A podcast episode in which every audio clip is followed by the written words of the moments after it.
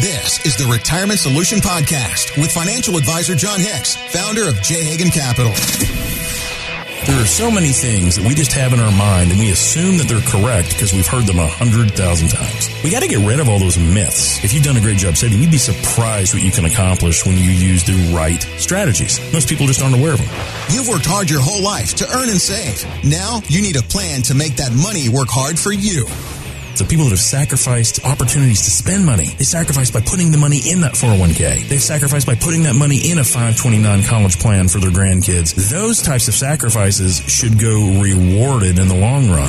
Jon is here to help you find solutions for your retirement. Jon, my friend, how are you today? I'm doing well today. How about you? I'm I doing feel, great. I feel rested. It's Well, good.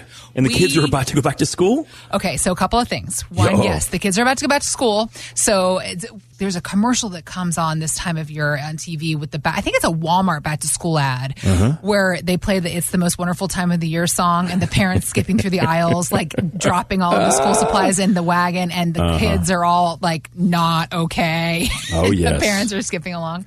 But then too, we were talking off the air. You were giving me tips on Oh, yes. the healthy eatings and the getting Yeah. ourselves together because we were both complaining. We both come off summer vacations where we went Yeah. in on the libations. Oh, absolutely. You know, it's, it's one of those things. It's like, why would I want to be in this tropical paradise? Yeah. And not drink something fruity Delicious. and eat some delicious fried food or, you know, whatever it is. Yeah. And it was like, there was a part of, or I guess there was about three or four weeks ago. Uh-huh. And I came back from one trip. I think it was coming back from California. And I told you, I'm like, I feel terrible. and I need to do something about this. I told you about when I how I got back from a trip to Jamaica also Uh-huh. a couple weeks ago. I took a look at myself in the mirror. I look like a Macy's Day float. I'm not okay.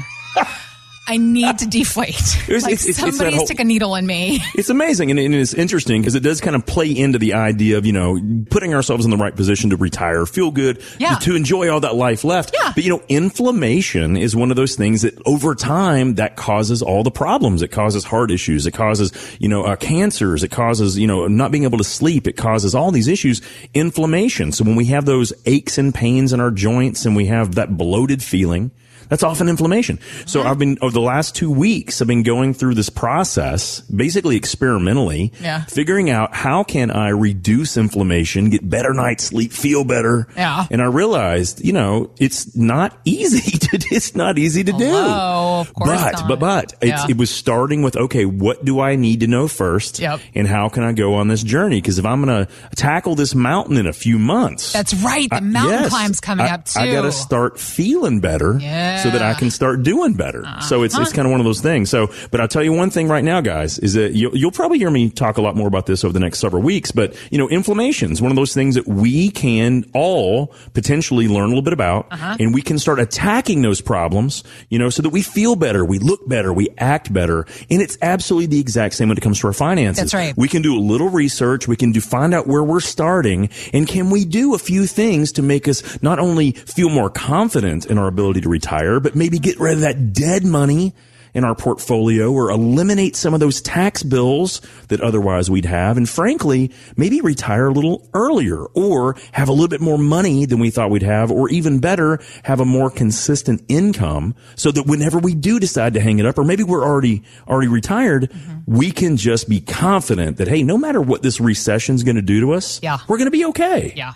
Having those three items you just listed off, those boxes checked, obviously is ideal for all of us thinking about our retirement years and having that confidence that we want to have going into those retirement years. However, the economic climate that we're currently facing is one that I would say, I mean, all of us are completely unfamiliar with because not only are we coming off one of the best market runs that we've seen in history over the last decade, but there are people that are well into their working years, into their 40s, that have never seen inflation rates this high because the last time they were this high, they weren't even alive yet. Absolutely. And so now here we are. And so I really think about those folks that are, you know, 59 and older that are right about to retire in the middle of all this and they have mm-hmm. got to be, I mean, nervous to say the very least. So let's talk about that inflation rate, Jon, because Yeah, it's still crazy. it's just, I I mean, mean, it's, it's just, it's terrible. where are we? 9.1? We, we're 9.1%. Yeah. And, and, you know, we obviously know that they've been raising interest rates to try to combat this thing. Right. It, it hasn't changed things yet. Now, there's a few things that we're starting to see turn a little bit,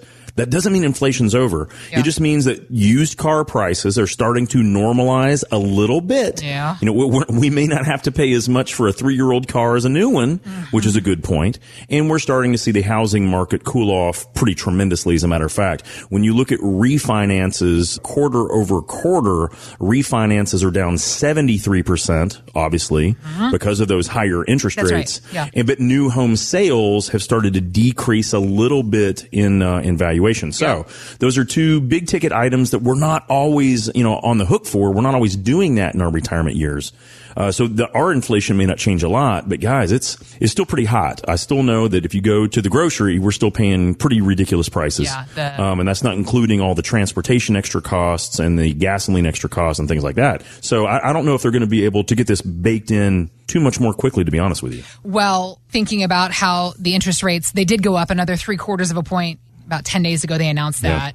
And the Fed, they're saying they are not afraid to make larger moves in the months to come to try to get this inflation under control. So Jim Caron of Morgan Stanley, he was telling CNBC that there are clear risk signs ahead. Here's what he said. The Fed have to be tough on inflation. The problem is, is that they're fighting a lagging indicator inflation with a policy tool, raising interest rates, that works with a lag. So it's very, very difficult for them to actually time this and get this right. The risk is a recession. The risk is a hard landing. They are willing to go into that territory in order to stop inflation. That was interesting the way he was talking about that lag because that's exactly Yeah. what you were just saying. That It's true. time, that time frame of it's all skewed. Yeah, so if you look at things right now, you know, talking about a risk of recession, guys, if you look at the technicalities of things, we've already finished the second quarter. We're in a recession. So the, the current administration has not wanted to admit that. Yeah. So I guess most leading publications have not suggested that, but we have had two consecutive quarters of negative GDP growth, which means that our economy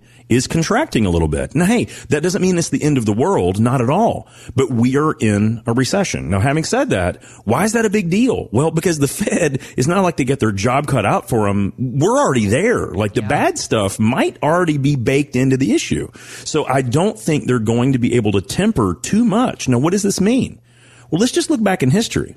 When we have higher inflation and we have a recession, let's just use a period of time that many of us might remember, especially if we're thinking about retirement. 1969. So if we retired in 1969, right before the Carter administration, right before all of the wild stagflation and things like that, right before a major recession, if you were 65 years old and that's the year you wanted to hang it up in 1969, Yeah. Believe it or not, Heather, you would not have had enough money to last through retirement. As a matter of fact, you would have potentially run out of money in your 80s, even though the economy wasn't bad for that entire period of time. Okay. It was starting off in a high inflation period with a recession at the forefront. Now, what happens if you had retired in 1979, just 10 years later?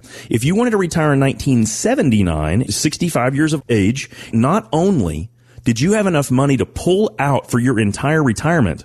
By the time you passed away at age 94 in this example, you would have almost a million dollars left over in the exact same example. So what a difference a decade makes. So Heather, the big thing to take from this, you know, about if we're going to go into recession or not, yeah, yeah. is where are we on that retirement journey? Are we about to go into it or we, did we just retire or do we have a while to go? Right. Because when you study history, Heather, one of the things that makes me uncomfortable is this is what involves what we call sequence of return risk. Okay. Are we retiring at a pretty good time when the market goes up and we can easily take money out? There's no problems. Yeah. Or are we retiring at kind of not a good time? Maybe like now, where the market could go down for a couple years in the very beginning of our retirement and we can never really make back what we lost because we got to pull money to live off of. Okay, got it. So you can easily see this. If uh, someone retired in 1969, there's a good chance they ran out of money because those first couple years, we would have been in a recession.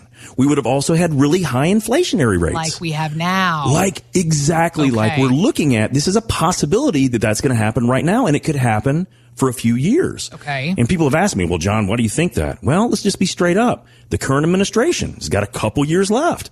And it, at this point, I don't see anything they're doing to help combat these inflationary issues and the economic issues. So hopefully they turn it around, right, guys? Right, because right. if, if the administration fails, we all end up failing. We all end up going into the muck.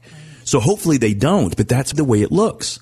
Now take that in stark contrast to if you had retired in 1979. If you'd retired at age 65 in 1979, just 10 years later, we were out of the recession and inflation had started coming down. And on top of that, interest rates fell a ton. People would have not only done perfectly fine in their retirement, they would have had a ton of money to transfer to the next generation. They would have had left over. They it's just in had all 10 years kinds- difference, a person could have run out of money with the exact same situation 10 years later. They would have had a surplus. They would have had all kinds of money to pass on to the next generation. So- It- with the exact same type of investments, the exact same type of withdrawal rates. And the one thing about this is we can't control those sequence of returns. Right. No, there is a couple things we can control. We can control which assets we're pulling our money from and at what points in time. And we can control how much taxes we're paying on that money that we're pulling out. The craziest thing is when you actually even go to that really bad time period when people would have run out of money, but you appropriately pull out money from the right places and you're tax efficient doing it. Mm-hmm. Heather, there's a really good chance you would have still made through that time period, even with a horrible economy at your forefront. So the main thing to understand here is we can't control what's going to happen, how long the recession is going to last, what interest rates are going to do, what the administration is going to do, what happens in a midterm election. We can't control none of that. But if we understand the things we can control, we have a really good chance of getting through this period of time, even if it stinks. Thanks for listening to the Retirement Solution Podcast with Jon Hicks. Begin the conversation about your savings plan with Jon and the team at J. Hagan Capital by visiting retirementsolutionradio.com. Be sure to listen to John's radio show, The Retirement Solution, Saturdays at 8 a.m. and Sundays at 9 a.m. on News Radio 840 WHAS.